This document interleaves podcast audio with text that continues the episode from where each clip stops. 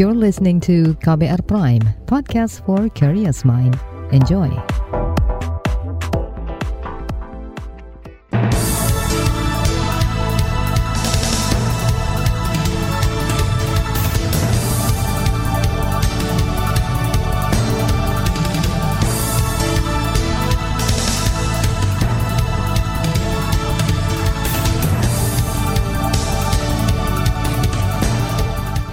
Halo, selamat pagi saudara. Senang sekali kami bisa menjumpai Anda kembali melalui program Buletin Pagi edisi Senin tujuh Februari dua ribu dua puluh dua. Saya Malika.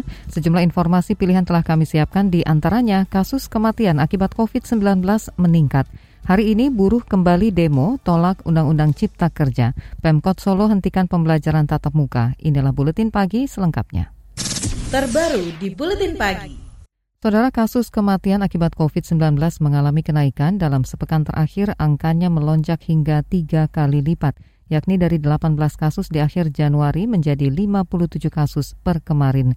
Kenaikan angka kematian ini terjadi seiring dengan tren lonjakan kasus covid sembilan belas. Kemarin penambahan kasus covid sembilan belas menembus tiga puluh enam ribuan. Kementerian Kesehatan menyebut lonjakan kasus kematian covid sembilan belas sebagian besar disebabkan oleh penyakit bawaan atau komorbid yang tidak terkendali. Direktur Pencegahan dan Pengendalian Penyakit Menular di Kemenkes, Siti Nadia Tarmizi, mengatakan pasien covid sembilan belas yang meninggal rata-rata memiliki penyakit jantung, hipertensi, dan diabetes.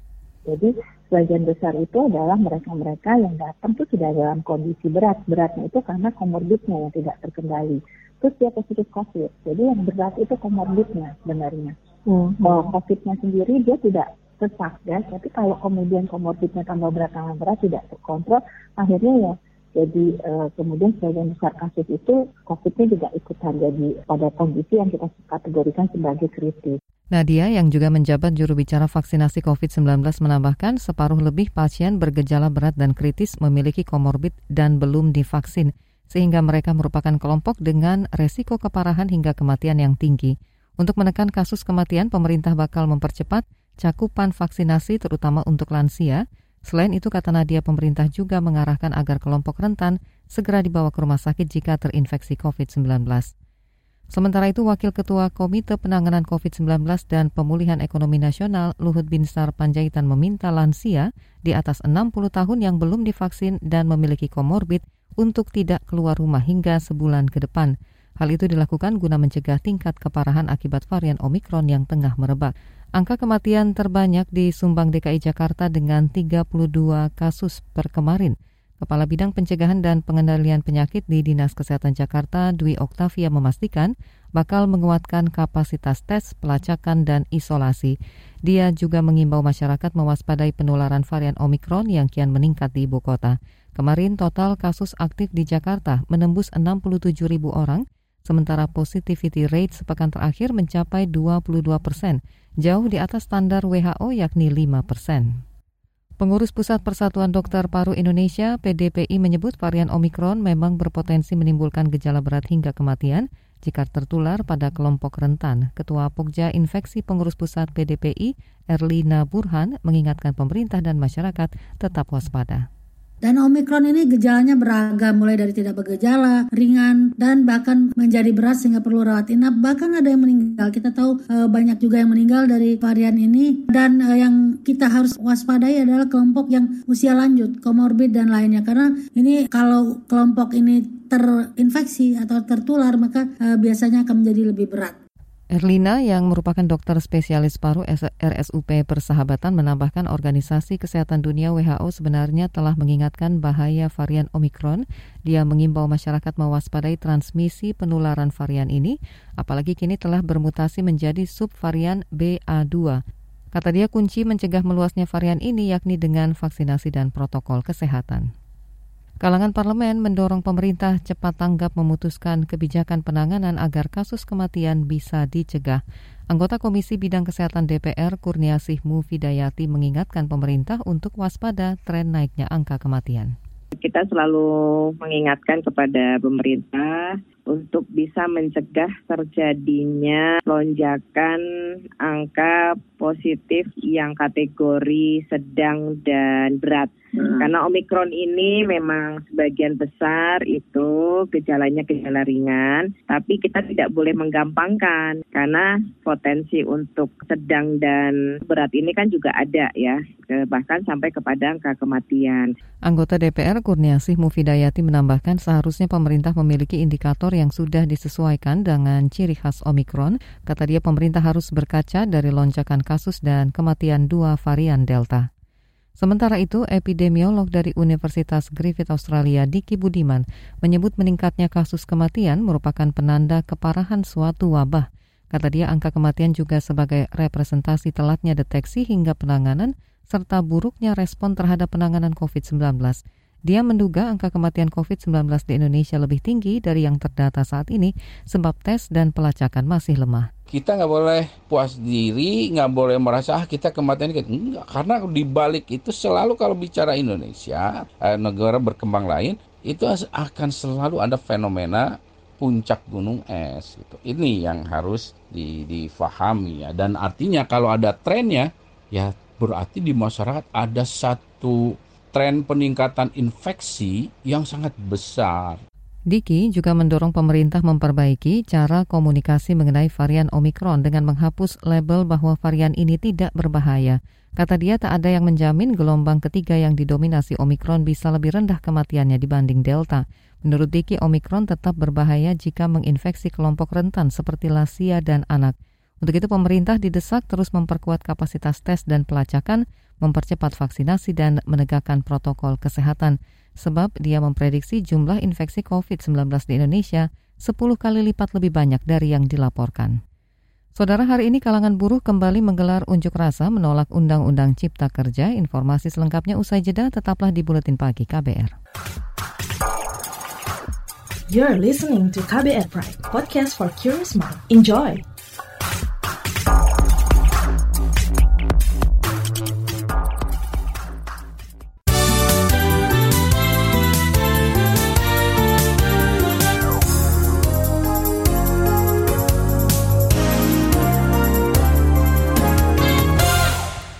Peneliti Forum Masyarakat Peduli Parlemen Indonesia Formappi, Lucius Karus, mendesak adanya revisi aturan soal hak imunitas wakil rakyat.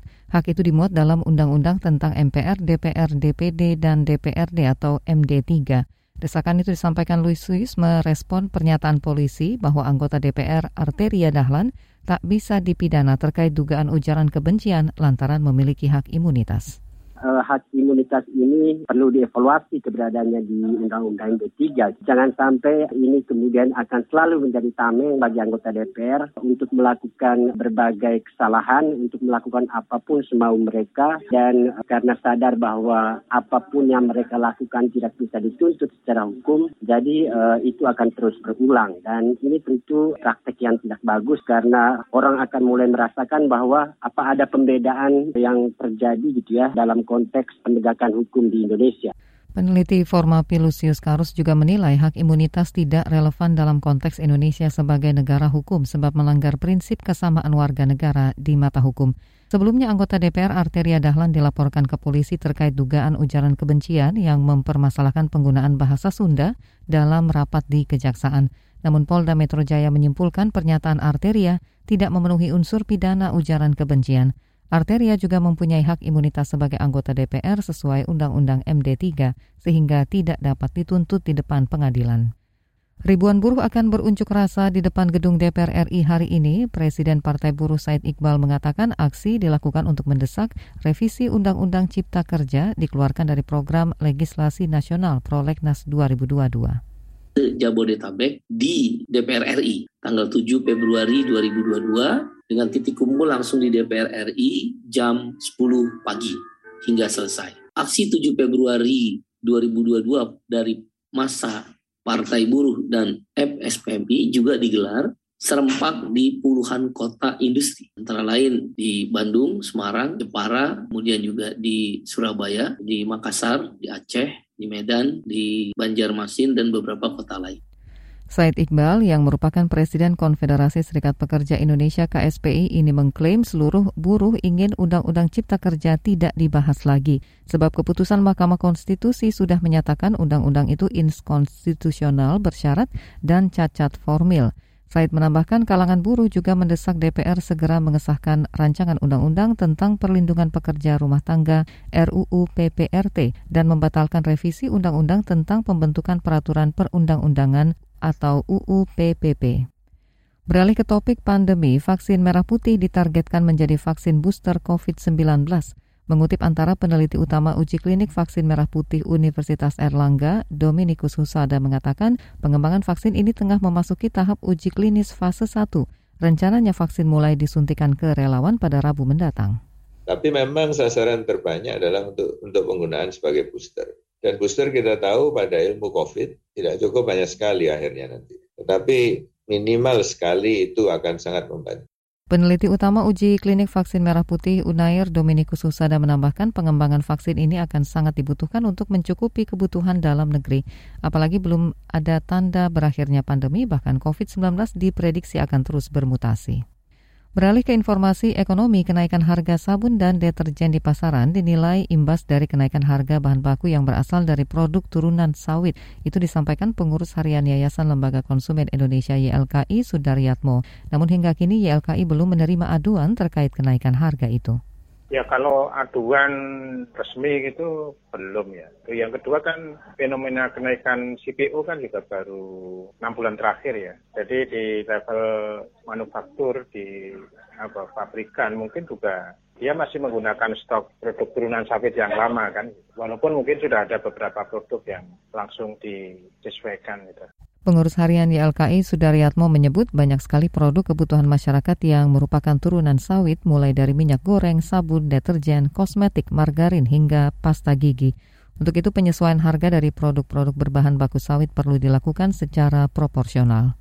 Kita ke informasi mancanegara. Dirjen Organisasi Kesehatan Dunia W H O Tedros Adhanom dan Perdana Menteri Tiongkok Li Keqiang membahas kerjasama tentang asal-usul covid sembilan belas. Isu itu memicu ketegangan hubungan antara Tiongkok dengan negara-negara barat. Mengutip antara, Tedros menyebut perlu ada kolaborasi lebih kuat untuk menguak asal-usul covid sembilan belas. Pendalaman harus berdasarkan sains dan bukti. Tahun lalu W H O membentuk kelompok penasehat ilmiah tentang asal-usul patogen novel atau SAGO. W H O juga meminta Tiongkok menyediakan data mentah guna membantu penyelidikan baru. Namun Tiongkok menolak permintaan itu dengan alasan aturan privasi pasien. Mereka juga membantah tuduhan bahwa covid sembilan belas merupakan virus hasil kebocoran laboratorium di Wuhan, tempat pertama kali covid sembilan belas terdeteksi pada akhir dua ribu sembilan belas. Pasukan militer Amerika Serikat tiba di Polandia untuk mendukung sekutu sesama anggota Pakta Pertahanan Atlantik Utara atau NATO di Eropa Timur. Polandia dan Romania merupakan anggota NATO. Bala bantuan dari Amerika itu dikerahkan di tengah meningkatnya kekuatan militer Rusia di Ukraina. Mengutip antara, berbagai persiapan dilakukan di pangkalan dekat perbatasan Polandia-Ukraina. Pada Rabu lalu, Presiden Amerika Joe Biden memerintahkan ribuan pasukan militernya ke Polandia dan Romania untuk melindungi kawasan Eropa Timur dari dampak krisis Ukraina. Dalam beberapa hari terakhir, situasi di Ukraina memang sedang memanas. Rusia membantah memiliki rencana menyerbu Ukraina, namun mereka telah mengerahkan seratus ribu tentara di daerah perbatasan dengan Ukraina. Beralih ke informasi olahraga, dua final Piala Asia Wanita dua ribu dua puluh dua, Tiongkok keluar sebagai juara usai mengalahkan Korea Selatan dengan skor tiga dua pada Minggu malam waktu Indonesia Barat. Sempat tertinggal nol dua, Tiongkok berhasil membalikkan keadaan dengan mencetak tiga gol di dua puluh menit terakhir jelang laga bubar. Tiongkok terakhir kali merebut juara pada edisi dua ribu enam. Gelar ini sekaligus mengokohkan dominasi negeri tirai bambu di ajang Piala Asia Wanita. Mereka kini mengumpulkan total Total sembilan trofi juara, unggul jauh dari Korea Utara dan Taiwan dengan tiga trofi. Senegal menjadi juara Piala Afrika dua ribu dua puluh satu usai mengalahkan Mesir melalui babak adu penalti di Stadion Olembe Yaounde, Kamerun, Senin dini hari waktu Indonesia. Senegal sudah menebar ancaman di area pertahanan Mesir sejak menit awal. Juga cukup unggul dalam penguasaan bola, sementara Mesir yang mengandalkan Mohamed Salah cukup kesulitan menemui celah di daerah perlawanan pertahanan lawan. Hingga laga seratus dua puluh menit tidak ada gol tercipta dan babak adu penalti jadi penentu kampiun Piala Afrika. Penendang kedua Mesir, Abdelmonem, gagal membuat bola bersarang di gawang Senegal. Begitu pula dengan penendang ketiga Senegal, Paul Nasser, yang bola hasil tendangannya diblok Abu Gaval. Penendang keempat Mesir, Muhammad Lasen, kembali gagal menyerangkan bola sehingga peluang ada pada Senegal. Mane yang penaltinya gagal pada awal babak pertama berhasil menyerangkan bola dan memastikan Senegal meraih gelar juara Piala Afrika untuk kali pertama. Di bagian berikutnya kami hadirkan laporan khas K B R bertajuk Polemik Pendanaan I K N dari A P B N. Nantikan sesaat lagi. You're listening to K B R Prime, podcast for curious mind. Enjoy!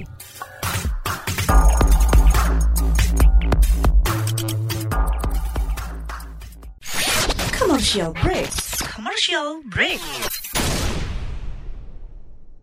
Anda sering gelisah, tidak bisa tidur nyenyak, selalu merasa ada yang merasuki pikiran Anda.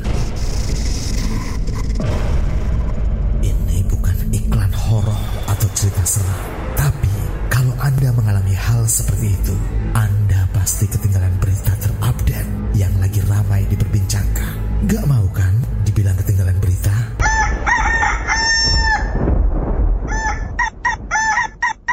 Makanya dengerin K B R Pagi, siaran pagi radio paling update, menghadirkan narasumber yang terpercaya dan kredibel. Banyak lagu-lagu dari zaman old sampai zaman now. Setiap hari Senin sampai dengan Jumat, mulai pukul tujuh sampai delapan waktu Indonesia Barat. Bisa didengerin dari Aceh hingga Papua. Cukup satu jam saja untuk membuat kamu tetap update. Woi, ayam siapa nih? Berisik, saya mau dengerin K B R Pagi.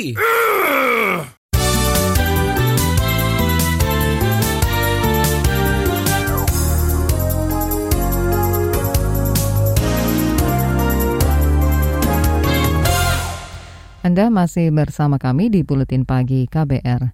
Rencana pembangunan ibu kota negara di Kalimantan Timur diperkirakan menghabiskan biaya hingga setengah kuadriliun. Namun porsi anggaran besar itu menuai kritik dari sejumlah pihak lantaran dinilai terlalu besar dan bukan hal prioritas untuk saat ini. Sebab kondisi ekonomi nasional belum pulih akibat terdampak pandemi virus corona.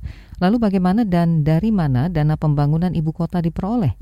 Selengkapnya simak laporan khas K B R disusun jurnalis Reski Novianto. Pemerintah bakal memindahkan ibu kota negara I K N dari Jakarta ke Kalimantan Timur. Kepastian itu didapat setelah D P R mengesahkan rancangan undang-undang ibu kota negara dalam rapat paripurna Selasa pekan ini. Sebelum pengesahan belet tersebut, Presiden Joko Widodo pernah menyampaikan niatnya memindahkan ibu kota negara pada sidang tahunan Majelis Permusyawaratan Rakyat M P R pada dua ribu sembilan belas. Saat itu kepala negara berjanji akan seminimal mungkin menggunakan A P B N dalam proyek I K N. Dukungan pendanaan bagi pemindahan ibu kota akan sekecil mungkin menggunakan A P B N. Kita dorong partisipasi swasta, partisipasi B U M N, maupun skema kerjasama pemerintah, badan usaha atau K B B U. Menteri Perencanaan Pembangunan Nasional sekaligus Kepala Badan Perencanaan Pembangunan Nasional Bappenas Suharso Manoarfa mengklaim pembangunan disusun dengan perencanaan matang dan dapat dipertanggungjawabkan. Semula pemerintah akan mengalokasikan sembilan belas persen A P B N untuk I K N. Namun dalam laman resmi I K N disebutkan alokasi A P B N mencapai lima puluh tiga persen, sisanya dari B U M N dan swasta. Tak lama setelah besaran anggaran itu beredar, informasi tersebut dihapus dari laman I K N. Menteri Suharso berdalih porsi lima puluh tiga persen dari A P B N yang sempat tercantum di laman resmi I K N merupakan anggaran pembangunan yang sudah berlangsung sejak dua ribu dua puluh satu. Dan skema pembiayaan ini pemerintah akan mengikuti uh, bisnis model dan financial model yang tidak merugikan A P B N. Kita akan memaksimalisasi uh, kekayaan negara justru untuk membuat kita menjadi lebih punya aset yang lebih banyak lagi. Kita juga menghindari pembiayaan-pembiayaan utang jangka panjang. Sementara itu, Ketua Panitia Khusus R U U I K N Ahmad Doli Kurnia mengklaim penyusunan R U U telah dilakukan secara menyeluruh oleh pemerintah dan D P R, termasuk soal anggaran. Politikus Partai Golkar itu meyakini pembangunan I K N tidak akan membebani A P B N seperti yang dikhawatirkan sejumlah pihak. Kami mengikuti perkembangan informasi, karena sejak awal kami juga pesan ya, agar pelaksanaan pemindahan ibu kota negara ini tidak terlalu membebani A P B N. Nah oleh karena itu, karena untuk tidak terlalu membebani A P B N, maka kemudian harus dicari skema-skema lain. Ada kerjasama dengan pihak swasta, terus kemudian ya fund internasional, investor dan macam-macam. Namun kalangan D P R tidak satu suara. Anggota Pansus R U U I K N dari P K S Hamid Nur Yasin menyebut keuangan negara akan terbebani dengan adanya rencana pembangunan tersebut. Karena itu fraksi P K S tegas menolak pemindahan ibu kota. Posisi utang pemerintah per akhir Oktober dua ribu dua puluh satu sebesar enam ribu enam ratus delapan puluh tujuh koma dua delapan triliun rupiah. Sedangkan kebutuhan anggaran untuk I K N diperkirakan kurang lebih sekitar empat ratus enam puluh enam triliun. Oleh sebab itu, fraksi P K S melihat pemindahan ibu kota negara di saat seperti sekarang ini sangat membebani keuangan negara. Hal senada juga disampaikan oleh ekonom. Direktur Eksekutif Lembaga Kajian Ekonomi Indef, Tauhid Ahmad menyebut dampak ekonomi pembangunan I K N sangat kecil dan tak sebanding dengan anggaran yang digelontorkan. Sumber dana I K N lima puluh tiga persen dari A P B N itu sama aja mengurangi formulasi ataupun ekspansi fiskal untuk program-program rutin. Dia menilai perencanaan anggaran pembangunan ibu kota negara tidak matang dan terkesan dipaksakan. Artinya ketika katakanlah tadinya sektor swasta, sektor swasta melihat ini ada peluang tetapi melihat ternyata swasta banyak yang balik badan ataupun pihak-pihak yang berinvestasi pada balik badan uh, diputuskan melalui A P B N karena tidak ada yang berminat. Yang minatnya kecil sekali begitu. Akhirnya disom tambal sulam menggunakan A P B N. Dominasi A P B N menunjukkan proyek pemerintah itu tidak layak investasi. Secara finansial sangat merugikan. Pada tahap awal yakni mulai dua ribu dua puluh dua hingga dua ribu dua puluh empat akan dibangun infrastruktur utama I K N meliputi Istana Kepresidenan, Gedung M P R D P R, dan perumahan. Setelah beroperasinya infrastruktur dasar, sekira lima ratus ribu penduduk yang terdiri dari A S N akan pindah ke sana. Presiden Jokowi berkeinginan untuk merayakan H U T ke tujuh puluh sembilan R I di ibu kota negara yang baru pada tujuh belas Agustus dua ribu dua puluh empat. Laporan ini disusun Reski Novianto. Saya Fitri Anggreni. Saudara, kami akan kembali dengan sejumlah berita dari daerah sesaat lagi. You're listening to K B R Prime, podcast for curious mind. Enjoy.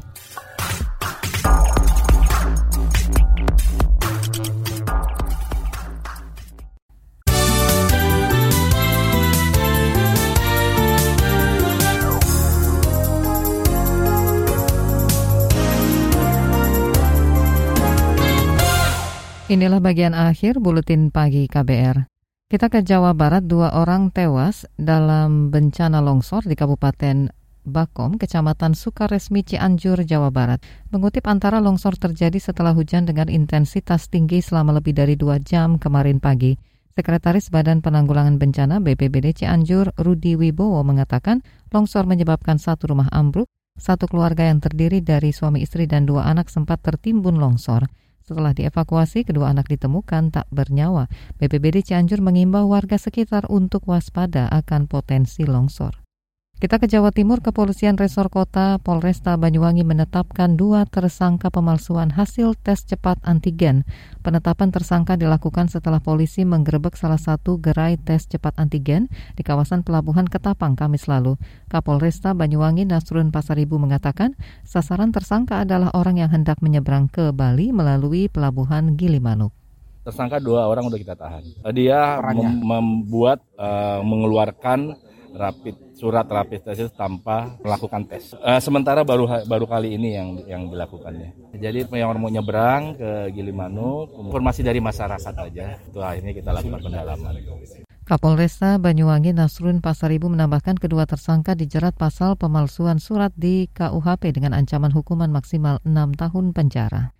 Dari Jawa Tengah, pemerintah Kota Solo memutuskan menghentikan sementara pembelajaran tatap muka P T M.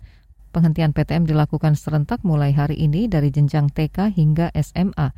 Sebagai gantinya, Pemkot Solo akan memperlakukan pembelajaran jarak jauh atau P J J. Keputusan ini diambil seiring dengan kenaikan kasus covid sembilan belas di Solo. Kemarin kasus covid sembilan belas di Solo bertambah seratus dua puluhan. Sementara itu di level nasional, pemerintah pusat belum menghentikan kebijakan P T M, namun di sejumlah daerah mulai menerapkan opsi P T M lima puluh persen. Terakhir ke Bali, Kementerian Kelautan dan Perikanan K K P mencanangkan bulan cinta laut menyikapi temuan limbah alat P C R di pantai Bali. Mengutip antara Menteri Kelautan dan Perikanan Sakti Wahyu Trenggono mengatakan akan bekerja sama dengan seluruh pemerintah daerah sebagai langkah menjaga kelestarian laut dari sampah. Dalam program ini seluruh nelayan tradisional dan lokal akan diajak dan diminta tidak menangkap ikan, melainkan mengambil sampah di laut. Sampah-sampah yang diambil itu nantinya akan dibayar. Informasi tadi menutup jumpa kita di Buletin Pagi hari ini. Pantau juga informasi terbaru melalui Kabar Baru, situs k b r dot i d, Twitter kami di akun et berita k b r, serta podcast di alamat k b r prime dot i d. Akhirnya saya Malika bersama tim yang bertugas undur diri. Salam.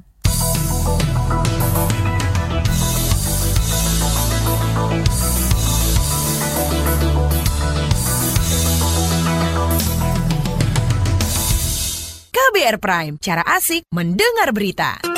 K B R Prime, podcast for curious mind.